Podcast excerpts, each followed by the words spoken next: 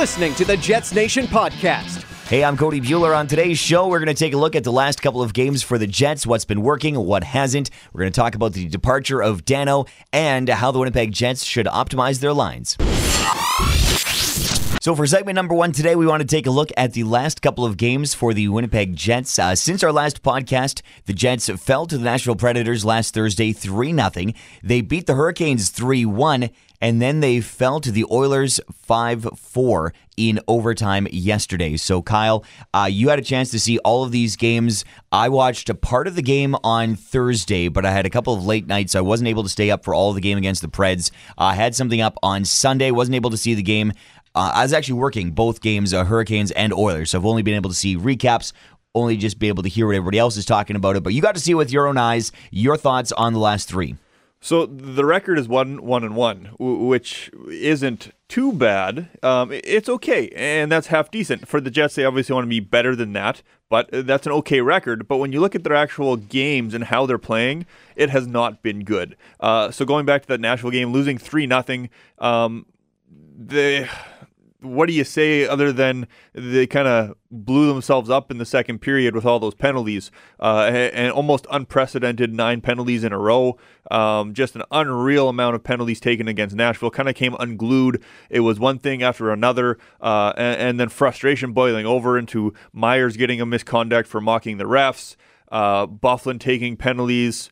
Um, that he doesn't need to take while already shorthanded. Just it was so many compounding factors yet they escaped only being down one nothing after the second period. Uh, get scored on a couple goals in the third to lose the game, but it, was not a very inspiring performance. Maybe other than the penalty kill, um, being able to kill off all those man advantages.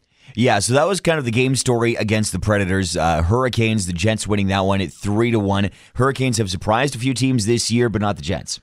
Well, no, they're a very fast team, and that's what everybody is talking about coming in. They're they're hard on the forecheck. They get a lot of guys up in on the play. Watching that game, uh, the Jets got hemmed in a lot of times in their own end. One of the reasons for that was no Dustin Byfuglien. That was the first game he's been out. Uh, now missed two games uh, with upper body injury. Um, but they really struggled getting out of their own end. Myers and Morrow uh, were. Uh, terrible getting out of their own end. Uh, Kulikov and Chiarot had tons of trouble um, behind their own net, lots of turnovers. Uh, Laurent Brossoit stole the show 100%, had 42 saves on 43 shots, uh, an unreal save percentage there. Um, just an unreal performance by him. He was the only reason why the game was close uh, because the Jets got severely outshot. They just weren't skating as well. Carolina looked fast, they were hard on the puck, uh, lots of pressure up. Um, if you got past that first wave uh, of that pressure, the Jets actually had some chances. Um, Ehlers and Laine actually coming in on a 2 0 breakaway, uh, unable to find the back of the net on a 2 0, which is a little bit surprising. Uh, but that's kind of how the season's gone for Ehlers uh, so far. Just can't buy a goal no matter what happens. Which really sucks because I have him on fan- my fantasy hockey team, and my fantasy hockey team already struggles as is. Taylor Hall's kind of struggled at the gate, Ehlers, but again, that's getting off of topic. Uh, but for the Winnipeg Jets, most of these games this year, they haven't been very high scoring, at least in favor of the Winnipeg Jets. Things started to get going a little bit better in the last game against the Oilers, getting up 4 1 uh, fairly early on, but the Jets just couldn't close that game out. Well, no, it's an exactly ideal start. What you want. You're at home. You're playing against a, a, team that should be good. That really is desperate for a win. The Edmonton Oilers only played had only played three games up until that point because of the whole start in Europe and because everything. Because of starting in Europe, they they had played the least amount of games in the NHL. They were near the bottom. I think second last in the league in points. They really wanted to. They had no balanced attack. Connor McDavid had contributed for every single Edmonton goal so far. Yeah, exactly. So they were really looking to to get off to a good start against Winnipeg, and, and Winnipeg shut them down in the first period. Uh, Adam Lowry scoring back to back goals within two minutes. Great start for Winnipeg. Even through the first two periods, they're up 4 1 going into the third. You can't really ask for much more than that. No, they had given up one goal to Connor McDavid on the power play where he kind Which, of blew by Trouba, and I mean, that's uh, going to happen. Yeah. Like there's he's the best player in the NHL. Even if you put the best defensive man on him, he is still going to get his goals. He's still going to score. He's still going to find the back of the net. Yeah, exactly. So then that leads to kind of the third period. And the absolute worst case scenario happens is you get scored on in the first 10 seconds of the third period. So you're up 4 1. End of a period is kind of in the same category. End of the period is kind of the same. But, but the only thing the Winnipeg Jets didn't want was a goal in the first minute. Give them some life and hope. And that's exactly what they did. And from there, Connor McDavid took over had three straight points in the third period to lead Edmonton back to the tie game. So just like that, you, the Jets are on their heels. They're not skating well. Uh, all the post game comments, Maurice just talked about how how we weren't weren't skating in the third period. How the Jets just stopped their game. They were playing kind of in a defensive shell, and we see that all the time. Teams that get up into a lead, they just kind of go into a shell and just let teams take shot after shot, and it hurt the Jets against the Oilers. Basically, worst case scenario. And I've heard people talking about uh, where these shots are coming from. Just your opinion on that?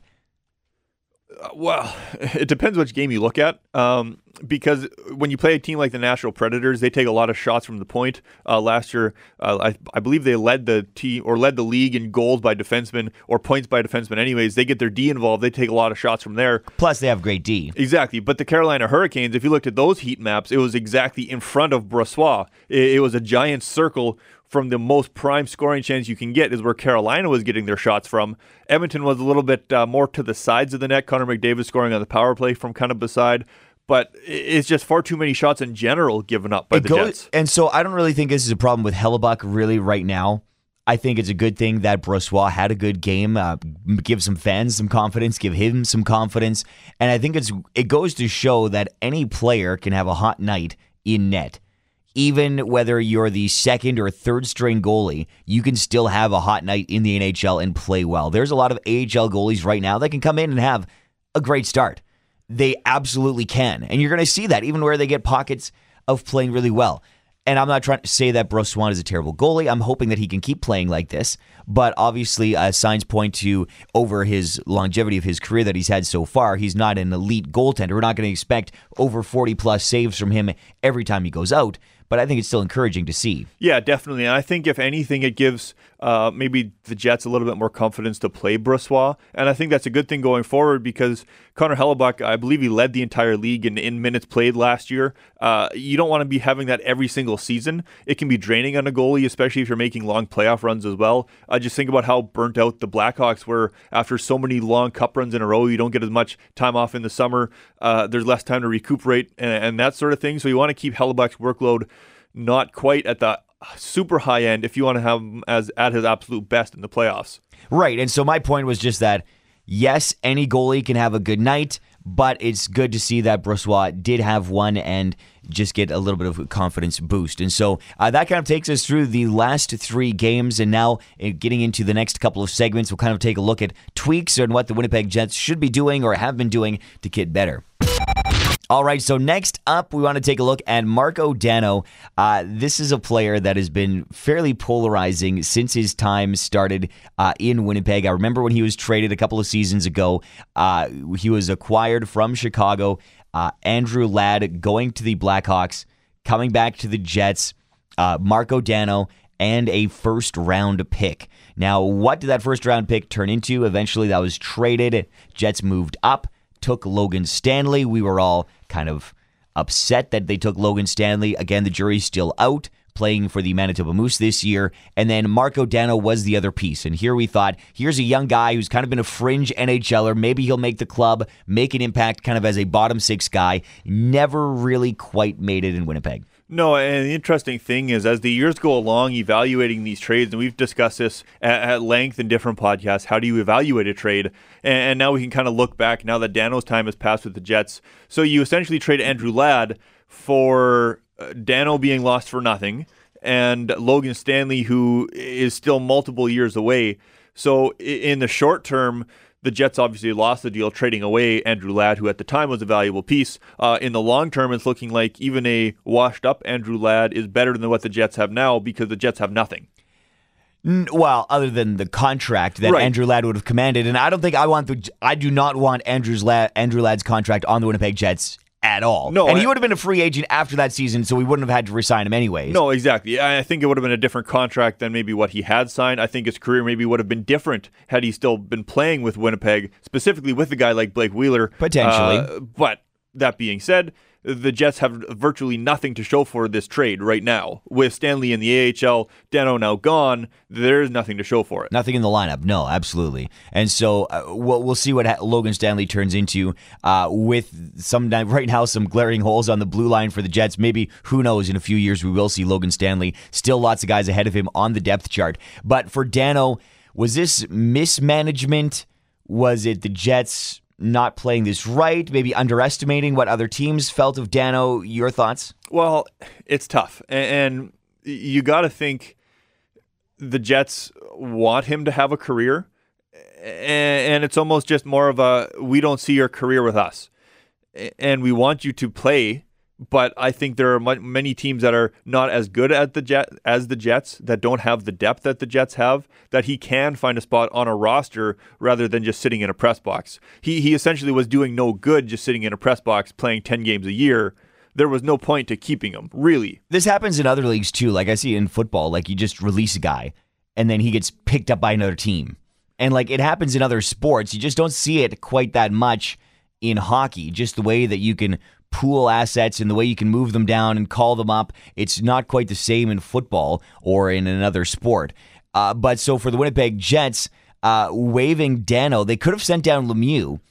They could have sent down somebody else and had Dano as that perpetual uh, press box guy. But I think, yeah, you're right. You want to set him free in a sense. You want him to play in the NHL somewhere.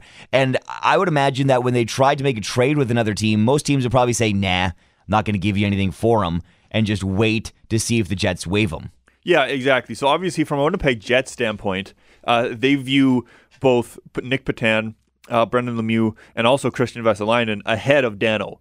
Uh, so because Vesalainen and Lemieux are, are, generally seen as more of a prospect type players, obviously Vesalainen only being a second year, Lemieux a little bit more of a longer term prospect in that regard.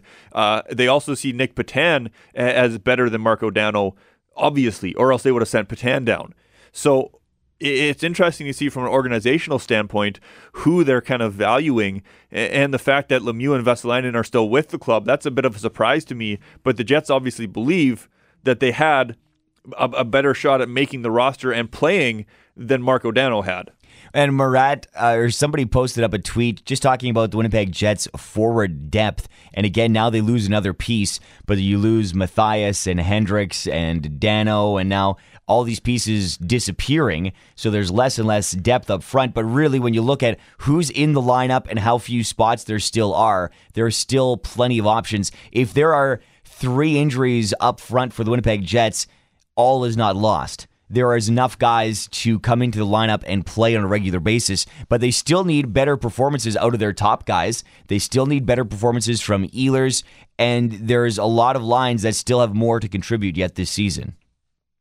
Anything else you wanted to add on uh, Marco Dano at all, or anything kind of this? I, I think it's, yeah, I think it's one of those cases where you just want a, a player. You're okay if he just leaves the organization because you don't have room for him on your depth chart and nobody else is willing to take him in a trade.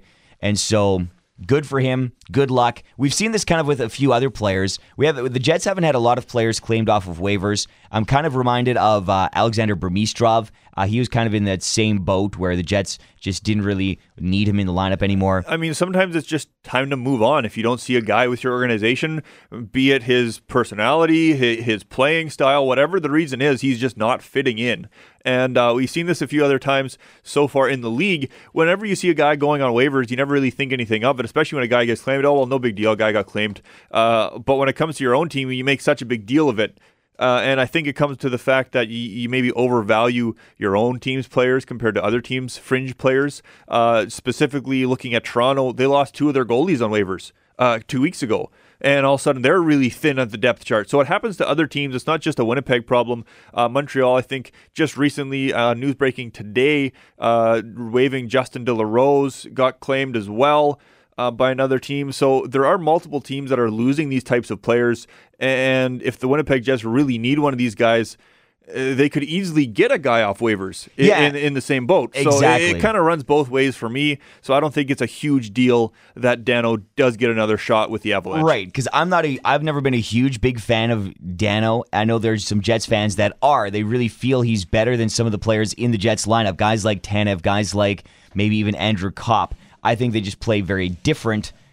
I've never been a big fan of Dano, so that's why maybe I haven't defended him as much that the Jets made the wrong decision. I just I just think it's curious that this he's such a young player is now on his fourth NHL team already at such a young age, just kind of bouncing around.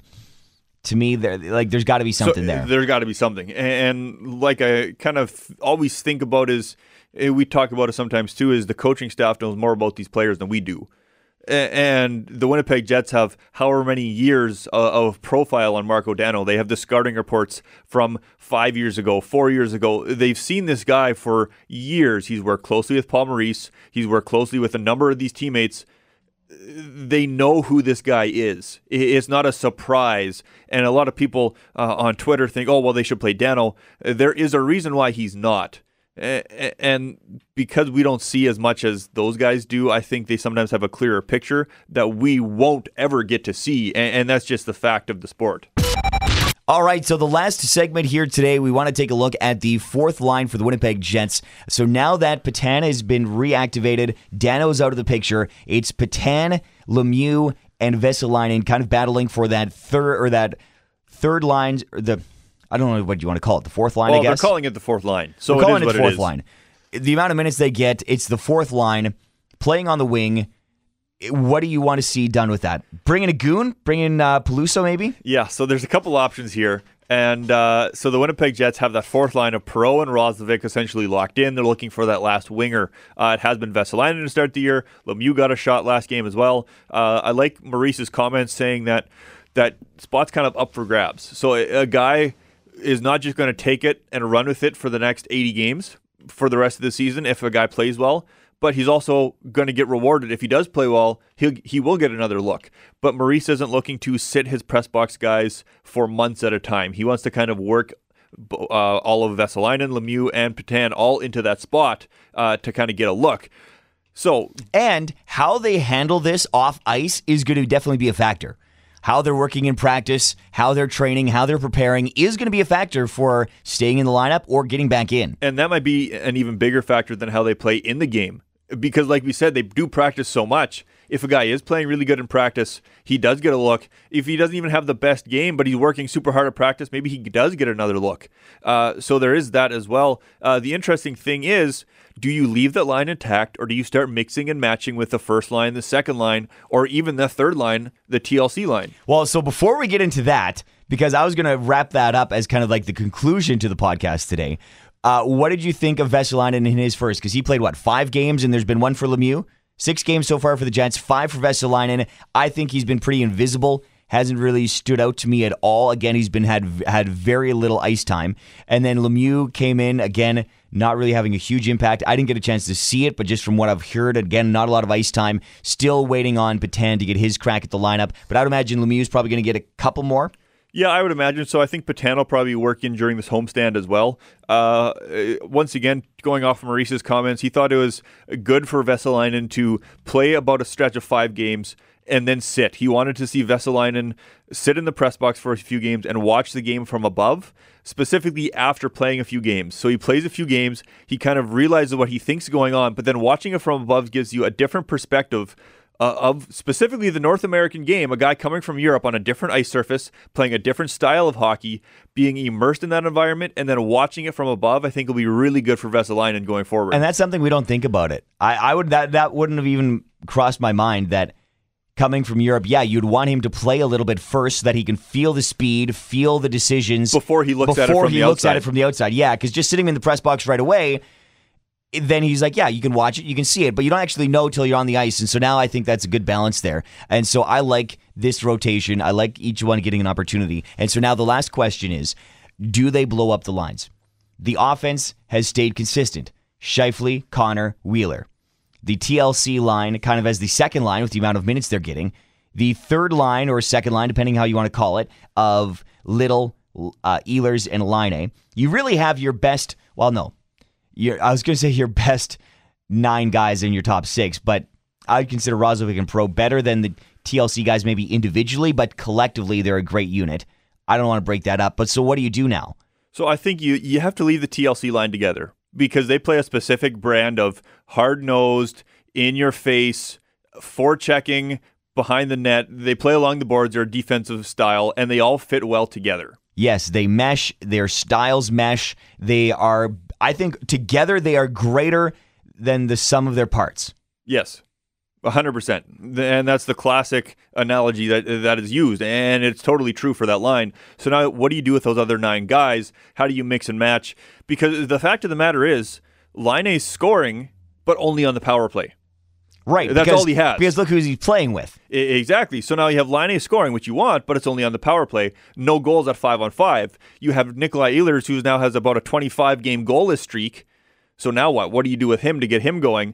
Uh, you have Kyle Connor scoring, but he's the only one. Wheeler hasn't really been playing that well. Yeah, he has a goal. Uh, Scheifele's been uh, scoring a little bit, but on the power play as well. It's been all these power play points, but nothing at five on five. So I think something needs to be done to just get something going. Does it need to be a dramatic shift? Because now all of a sudden, if it's something a little bit more dramatic, and the guy on the fourth line coming in like Petan or Lemieux, are they all of a sudden going to get a lot more minutes? Are their minutes going to go down because you are limited with the amount of minutes that you have? And so as soon as you blow up uh, Laine, Little, and Ehlers, somebody's going to be getting less minutes out of the top six right now. If you if you consider that a top six line and you blow this up and spread this out, one of Little, Ehlers, and Laine is going to be getting less minutes, or Kyle Connor is going to be getting less minutes. Somebody's got to be getting less minutes here out of this group, or you just spread it out even more. I have no problem with spreading out the minutes a little bit more if you're going to do some kind of combination. I would like to see I would like to see if they keep low scoring games like this, I would like to see some form of blowing it up and seeing what they can do separate. Yeah, I totally agree because you have to get something going at five on five. You can't rely on your power play to win you games consistently every single night. You have to score a five on five if you want to win in the NHL. And against the Oilers, it was the uh, the TLC line that was scoring, but you need all these other lines scoring as well not just Kyle Connor. You you need all three of these lines, specifically at fourth line as well. Um, just a quick rundown. I want to think you kind of want to do not specific lines, but I would like to see your three best goal scorers on different lines. Uh, so that would mean Kyle Connor, Patrik Laine, and Nikolai Ehlers all on three different lines.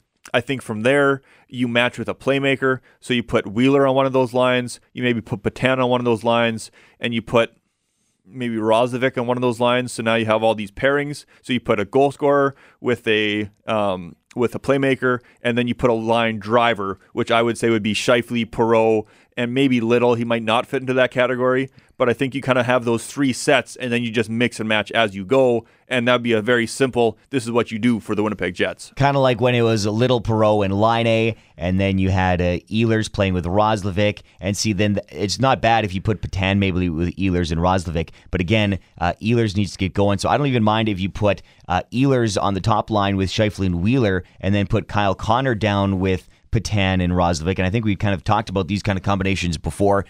I don't even mind if you split up a Scheifele and Wheeler, just something different uh, to get things going and get things uh, sh- uh, changed up a little bit. Maybe put Wheeler and Little back together, and then those two paired with a Laine would be really good. Who knows? I, I, think we need to experiment with those if we can if we stay hovering right around this 500 hockey. And then of course with Dustin Byfuglien on the back end, we haven't even really gotten into the back end. Don't have time for that though on the show uh, today, uh, but maybe we'll delve into that more in the future. Did you want to mention anything on defense? Well, the defense has been a major concern for the Winnipeg Jets. It's been truly awful in, in the last couple of games. Uh, Kulikov and Chiarot not playing well together, but we're going to take a deep dive into that next week. I want to see Kulikov with a little like a few more games under his belt. it's hard to come in, especially against Nashville playing your first game, uh, or sorry, against Carolina playing your first game.